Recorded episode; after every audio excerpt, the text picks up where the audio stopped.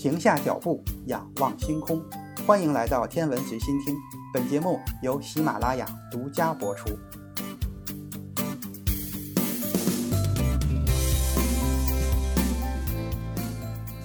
太空的照片我们已经看过很多很多了。这些照片有一个最大的特点，就是背景中的太空都是黑漆漆的，根本看不到有任何的星光。那么，太空中到底应该是黑的，还是充满了光呢？如果是黑的，那太空到底有多黑呢？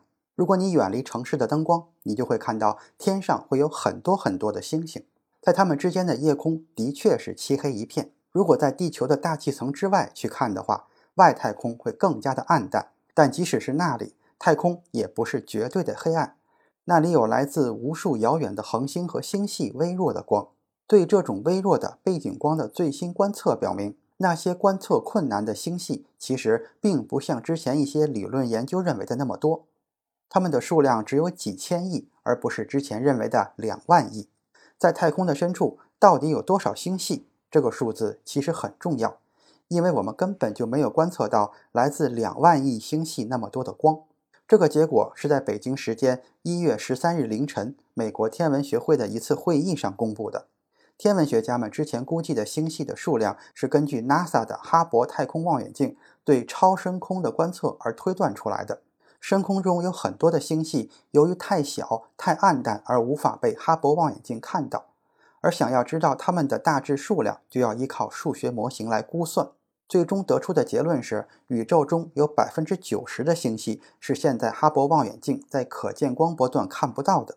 但是新视野号探测器的最新观测结果发现，这一数字远没有之前我们认为的那么多。目前新视野号探测器距离我们已经很遥远了。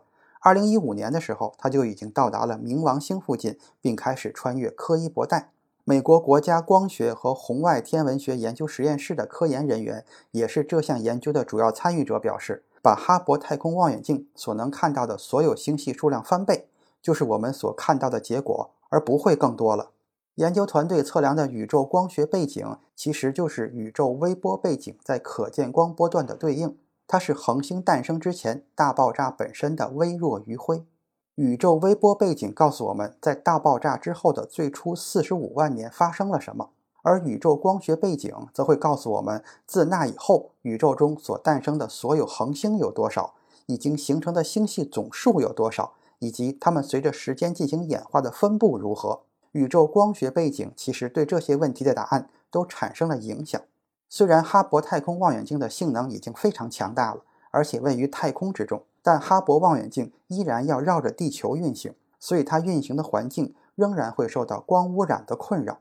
研究团队也无法进行这些相关的观测。况且，太阳系内部充满了来自解体的小行星和彗星的微小的尘埃颗粒。阳光照射在这些粒子上，并被散射，产生一种叫做黄道光的辉光。这些辉光，即使是地面上的天文观测者也能观测到。为了不让黄道光影响观测，研究团队就不得不使用一个脱离了内太阳系的天文观测仪器。这个时候，新视野号探测器发回了冥王星和柯伊伯带天体阿罗克特的照片，就是那个非常像雪人的天体。这些照片拍摄地离内太阳系已经足够远。因此，可以来进行这些测量。在这一距离，新视野号所处的太空比哈勃望远镜所能到达的最黑暗的太空还要暗上十倍。其实，这种类型的测量非常困难，天文学家们已经为此努力了很久。新视野号探测器为我们提供了非常大的优势，来测量宇宙光学背景，这是其他观测者都无法做到的。研究团队分析了新视野号存档数据中的现有图像。为了筛选出那些微弱的背景光，他们还要对图像进行一系列的修正，比如减去预期存在的一些因为光线非常弱而无法识别的星系发出的光，还有就是去除被星际尘埃反射到相机中的银河系恒星所发出的光。修正之后，剩下的信号就非常非常的微弱了，但仍然可以被测量出来。这些信号的强度就相当于在远离光污染的郊外，你站在窗前。一英里之外有一个人打开了他家的冰箱门，冰箱里发出的光照射在你家卧室的墙壁上一样。新视野号探测到的背景就像这种光一样的微弱。那么这些剩余的光是从哪里来的呢？研究人员表示，这些光可能来自于在相对临近的宇宙中存在着的大量的矮星系，而它们的存在恰恰是现在无法探测到的。或者星系周围弥漫的光晕可能比预期的更亮，也可能有一群在星系之间流浪的恒星，它们散布在整个的宇宙之中。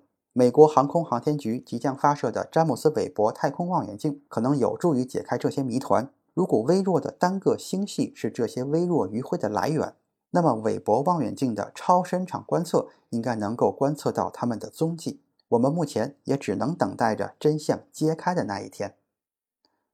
今天的天文随心听就是这些，咱们下次再见。